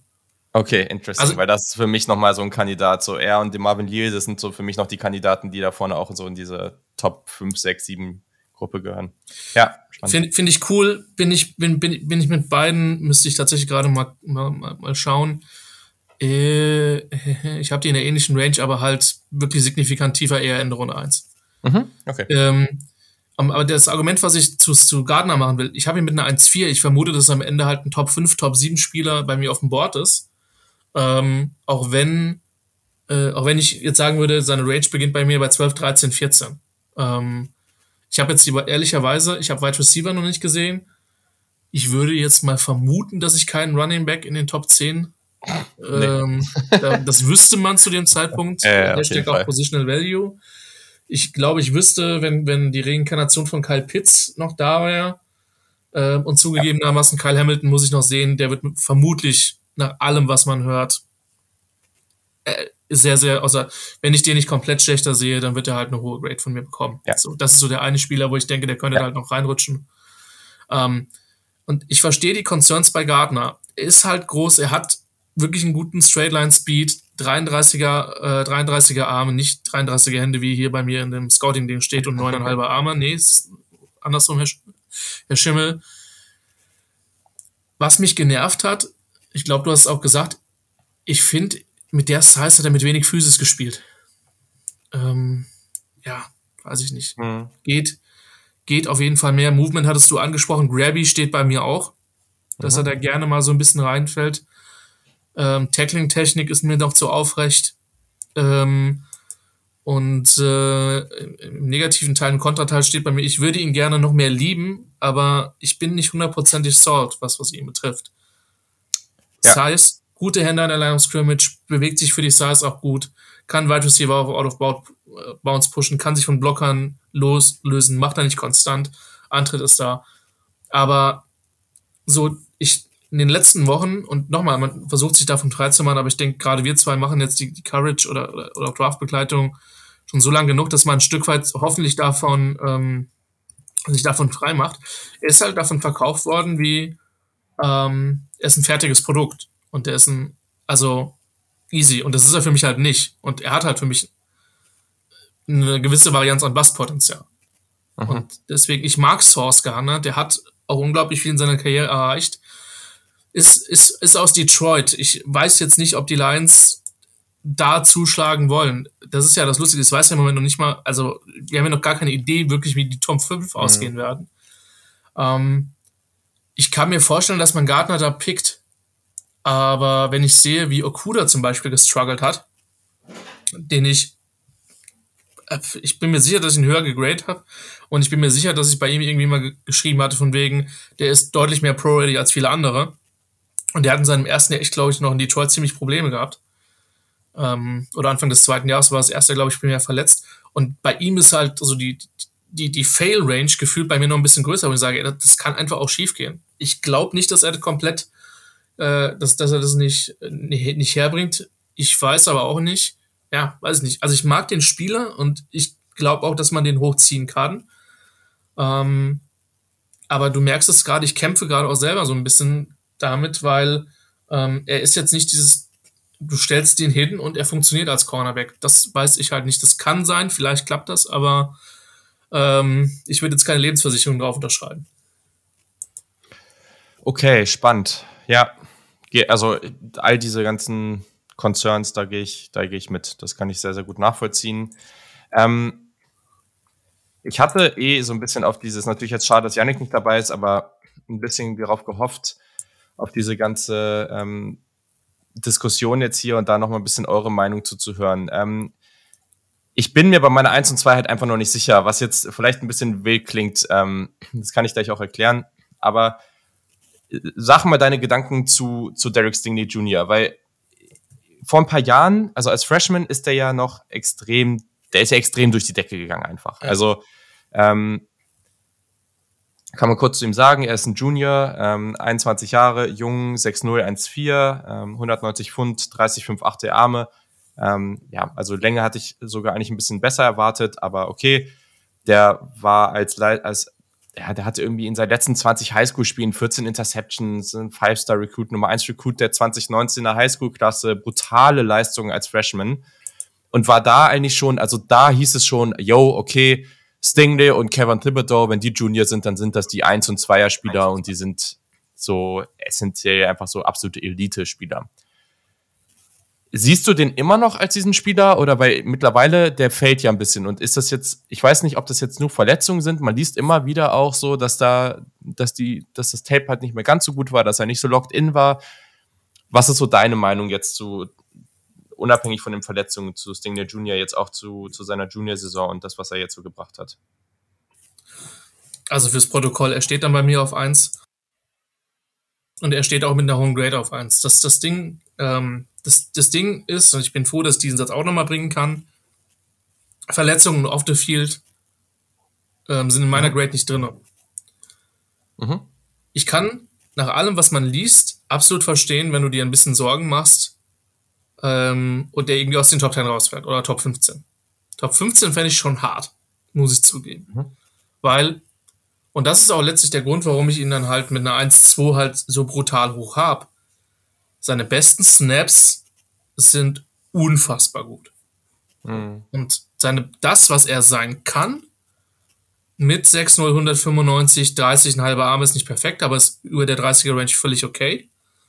Das, was er sein kann, ist ein Shutdown-Corner in der NFL. Ähm, die Probleme, die jetzt viele damit haben, also Verletzungen kannst du halt vollkommen recht, kann, kann ich nicht beurteilen. Es ist total schwer einzuschätzen. Ich finde schon, dass man im, in dem, im Tape im letzten Jahr, und da hat er ja auch nicht so viel gespielt, mhm. weil er da ja auch ziemlich schnell verletzt war, ähm, man kann ihm das unterstellen, dass er vielleicht an einer anderen Stelle eine Business-Entscheidung getroffen hat. Das, das, das, das, das glaube ich, ist schon nachvollziehbar. Ähm, ich fand aber die Kritik, als ich dann, und ich meine, ich habe es im Vorfeld gelesen, als ich dann ins Tape rein bin, ein bisschen overblown, ehrlich gesagt. Ähm, mhm. Gerade was das 21er Tape oder auch das aus, aus 20 betrifft, das fand ich, ich ja, also das Ding ist, natürlich, wenn du die, wenn du die Off-Field Concerns reinnimmst, ist halt die Frage so, ähm, gibt es nicht Spieler, wo du sagen kannst, du hast zumindest einen höheren Floor. Und bei dir wird die Frage mit dem anderen SEC-Spieler beantwortet werden. Mindestens. Also vermutlich. Ja, oder, mhm. oder mit, mit, mit, mit Gardner, wo du halt sagst, den kannst du da ziehen, der ist auch eine Varianz, aber vielleicht eine etwas, etwas auf einem niedrigeren Level. Ähm, oder sagst, dann geh halt in dem Top 10 halt dem Cornerback aus dem Weg. Ich muss zugeben, mir ist es schwer gefallen, mich nicht in, äh, in das Play von Stingley zu verknallen. Zumindest in, in, in das beste Play halt. Und ähm, wenn du dir sicher bist, dass du den da hinbekommen kannst, dahin coachen kannst, dann kannst du den wegen mir in den Top 5 ziehen. Aber ich habe halt auch schon gelesen, dass es Stimmen gab, der fällt aus dem Top 20 raus. Ähm, und dann, da ist es halt einfach das Ding, wir machen keine Interviews mit den Spielern, wir kennen keine Medical Records. Zumindest nicht das, was der Presse bekannt ist. Und selbst die Teams werden da zu sehr unterschiedlichen Einschätzungen kommen, wie sie aus einem Interview mit dem Spieler rausgehen. Das kann ja auch manchmal ein bisschen tagesformbedingt sein. Oder der eine mhm. Scout hat die Informationen, die ein anderer Scout vielleicht nicht hat. Das spielt ja alles eine Rolle. Aber von dem, was er kann, von dem, was er mir gezeigt hat, ist Derek Stingley für mich der Nummer 1 Corner. Und deswegen steht er bei mir auch mit der 1-2 relativ klar auf der 1. Aber nochmal, es würde mich nicht wundern, wenn das am Ende ein Spieler ist, den ich sehr hoch gerankt habe, der aber aus den benannten Gründen ein bisschen das Board runterfällt. Hm. Ja, kann ich nachvollziehen. Okay. Ähm, ich gehe bei vielem mit, was du gerade gesagt hast, deswegen entscheide ich mich da jetzt auch so. Nummer zwei ist Kair Elam von Florida. Hm relativ junger Spieler ja noch ähm, mit ganz guter Länge. Naja, ist jetzt nicht so beeindruckend, aber ich finde, er spielt halt, er spielt halt das, was er hat. Äh, oder ich finde, auf Tape sieht er länger aus, als er, als er jetzt wirklich am Ende gemessen hat. also kurz zu ihm noch, ne, du hast es schon gesagt, ähm, er ist der Neffe vom ehemaligen Ravens First Round Pick Matt Edom. Sein Vater hat Safety bei Notre Dame und sieben Jahre in der NFL gespielt. Ähm, auch ein hoher Recruit gewesen, noch recht jung, aber viel Erfahrung, hat fast 1000 Coverage Snaps in seiner Karriere gehabt, also das ist schon ziemlich cool. Ähm, was soll man zu dem sagen? Also eine Sache, die du, glaube ich, eben so ein bisschen anders gesehen hast ähm, und da habe ich mich tatsächlich auch noch mal mit ähm, einem Kollegen, ich weiß nicht, falls ihr dem noch nicht folgt, kann ich sehr empfehlen, Ian Cummings ähm, von Pro Football Network aus den USA, mit dem ich mich öfter mal austausche, ähm, habe ich auch noch mal mit ihm ausgetauscht, ob, ob, ob ich das jetzt richtig sehe. Ich habe Kaya Idem so schon vor dem Jahr irgendwie so als den Kandidaten gesehen, wo ich gesagt habe, so ja, okay, wenn der das jetzt noch mal bestätigt, dann kann der wirklich ganz weit oben für mich sein. Und ich finde halt, der hat einfach so ultra fluide Movement Skills. Also ich liebe einfach diese Transitions, die der spielt. So, das finde ich so, so, so gut. Der ist sehr physisch als Cornerback. Ja, manchmal zu physisch, aber ich nehme halt lieber einen Cornerback, der physisch ist und trainiere dem das ein bisschen ab, halt einfach ein bisschen effizienter zu sein, anstatt jemanden, der überhaupt keinen Kontakt aufnimmt, irgendwie zu lernen, beizubringen, so ja, du musst jetzt hier mal was machen.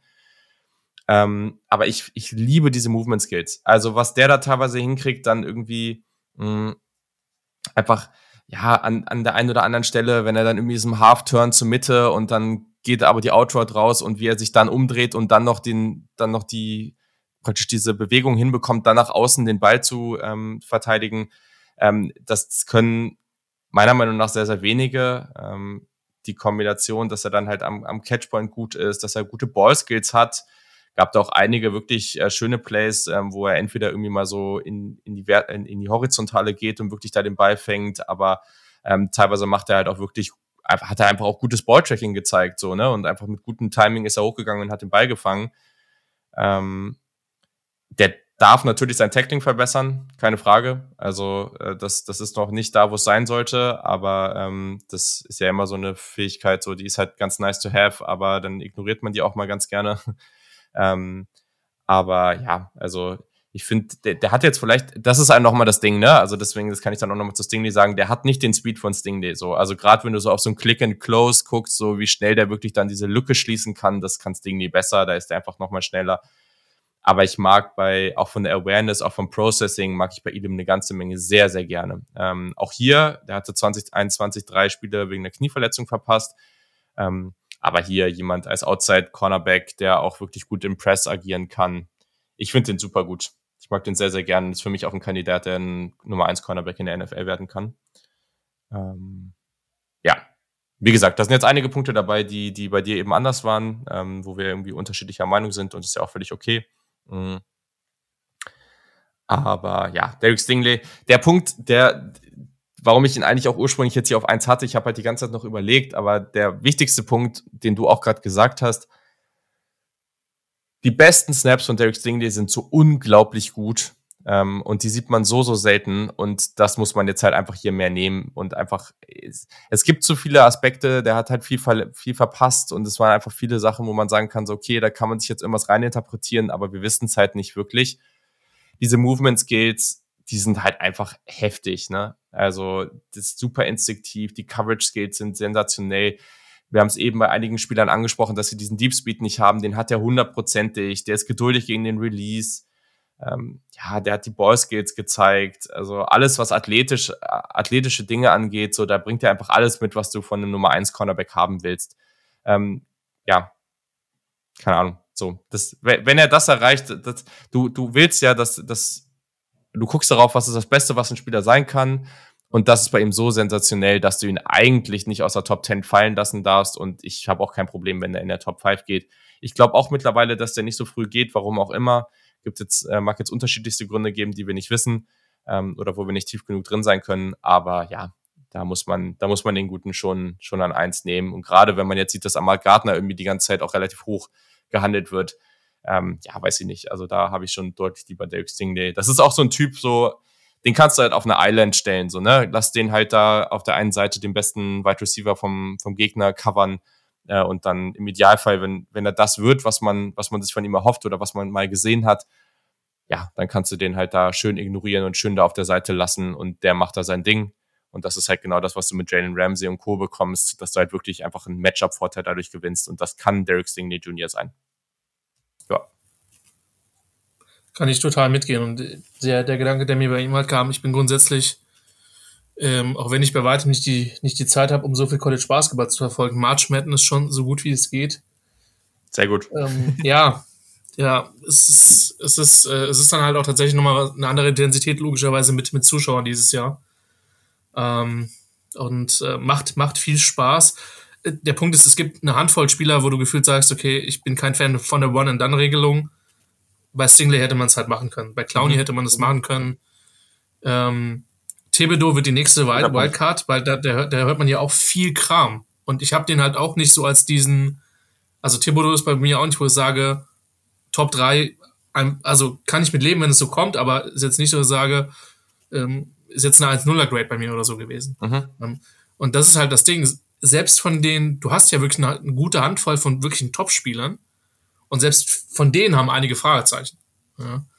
Und äh, das macht, das macht die Klasse aus. Ich glaube, wie gesagt, im, im Basketball würde es mich ein bisschen mehr nerven, wenn du dann wirklich gefühlt die zwei Top-Recruits spielen ihr Jahr als Freshman und dann ab dafür.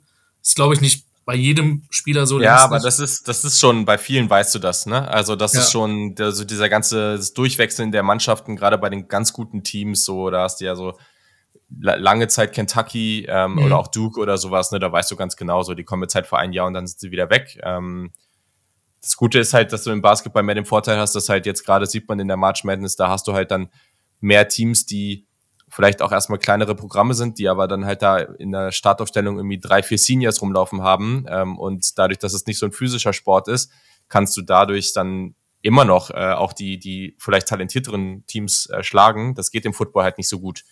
Ähm, aber ja, das ist tatsächlich so eine Sache, die im Football ganz angenehm ist. Genau, aber das, der Gedanke kam ja halt bei Stinglands. Es, es wird, es wird spannend, ja, und du hast es eben angesprochen. Es sind, es sind nicht mehr viele Wochen. Es ist, glaube ich, ist noch ein bisschen Tape zu tun. Auf jeden Fall für mich. Auf jeden Fall. Ähm, ja, für mich aber auch, ja.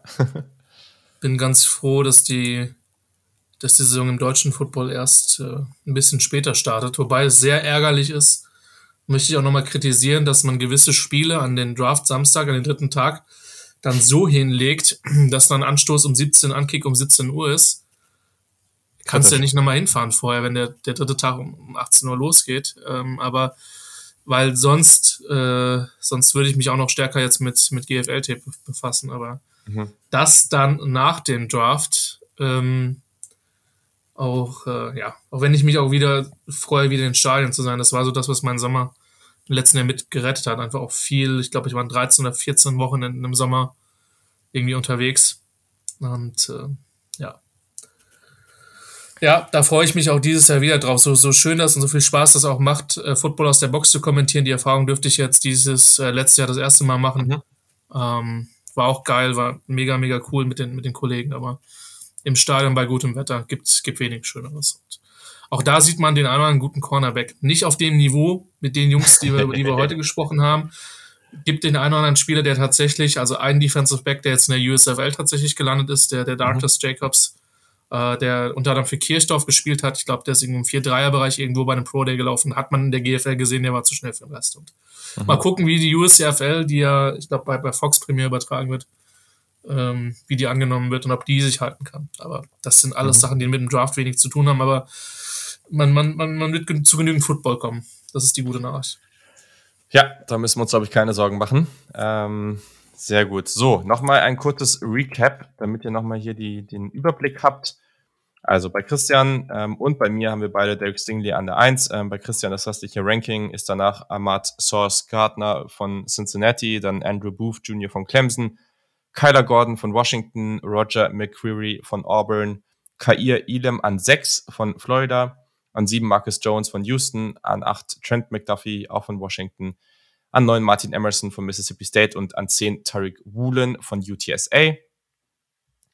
Und bei mir ist nach Derek Stingley an eins dann Kyrie Elam ähm, von Florida an zwei, dann Ahmad Gardner von Cincinnati, die Andrew Booth Jr. und Tariq Woolen sind dann die vier und fünf. Dann haben wir das Washington-Duo mit Kyler Gordon und Trent McDuffie und dann noch Roger McCreary von Auburn, Cam Taylor Britt von Nebraska und Martin Emerson von Mississippi State.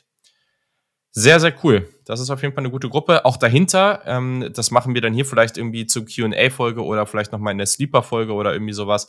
Da gibt's auch noch ein paar Kandidaten, die echt spannend sind. Also auch die Cornerback-Klasse finde ich durchaus tief. Ähm, gibt auch nochmal so zum Beispiel so ein FCS, äh, oder nee, Division 2 ist es sogar, ähm, Joshua Williams ähm, von Fayetteville State. Ähm, da gibt's auch nochmal irgendwie Spieler, die nochmal aus der niedrigeren Konkurrenz kommen, die aber coole Maße mitbringen und sehr, sehr interessant sind.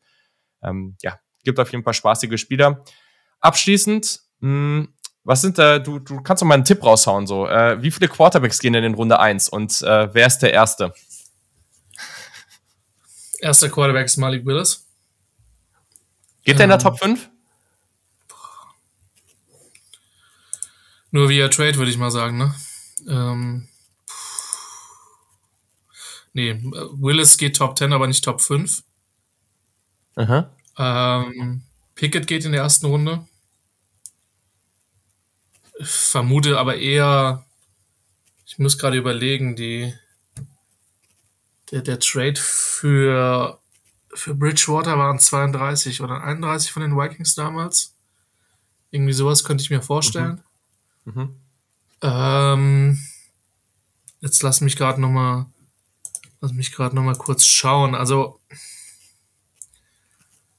Corral kann ich mir vorstellen, aber der ist halt eine mega Wildcard, was Verletzungen betrifft.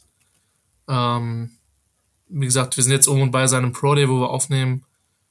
Ich sage, es gehen zwei Quarterbacks, es gehen Willis geht irgendwie Top 10 und Pickett geht späte erste Runde.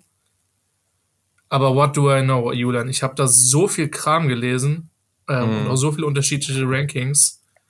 Ähm, ja, also sagen wir es mal so, wenn Desmond Ritter erste Runde geht, ist es nicht so, dass ich jetzt jubelschreiend auf dem Podest stehen werde, es sei denn, die Raiders haben den Pick gemacht. Ja, also Desmond Ritter ist eh der, eine der, tatsächlich finde ich eine der spannendsten Spieler, weil es gibt ja. echt smarte Football-Minds da in den USA, die den sehr, sehr feiern. Ja. Ähm, die den auch irgendwie sehr hoch haben, das QB1. Und ich wollte ja sehr gerne, also ich wollte den echt gerne mögen, ne? Weil das war einfach ein cooler Typ und irgendwie mit Cincinnati irgendwie eine coole Geschichte.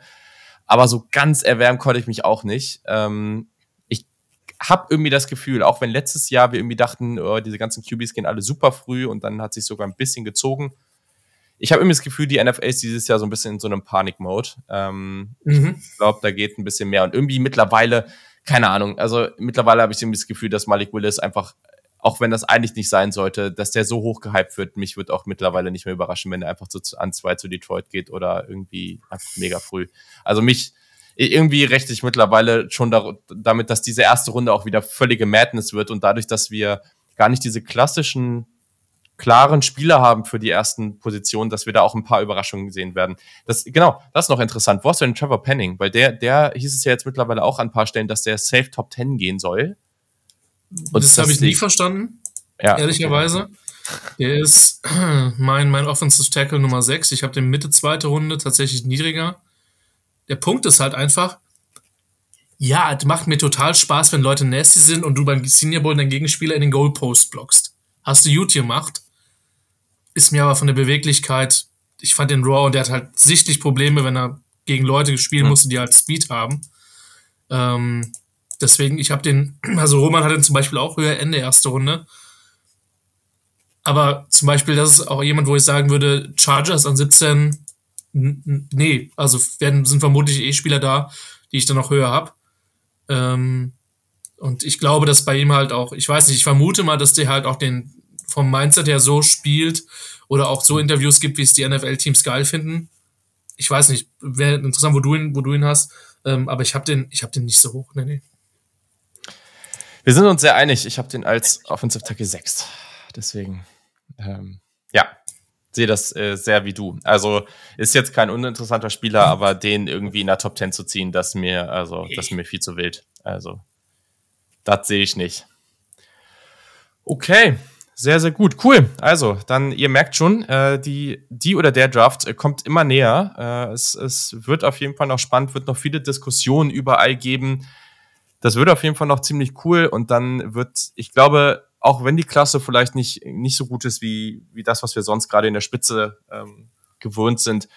Ich glaube, es wird eine ganz schöne Madness ähm, in, in den ersten, vor allem in den ersten beiden Tagen geben. Und das ist ja eigentlich das, was wir wollen. Wir wollen viel Chaos. Das gab es diese Offseason schon. Die Teams haben Bock da drauf.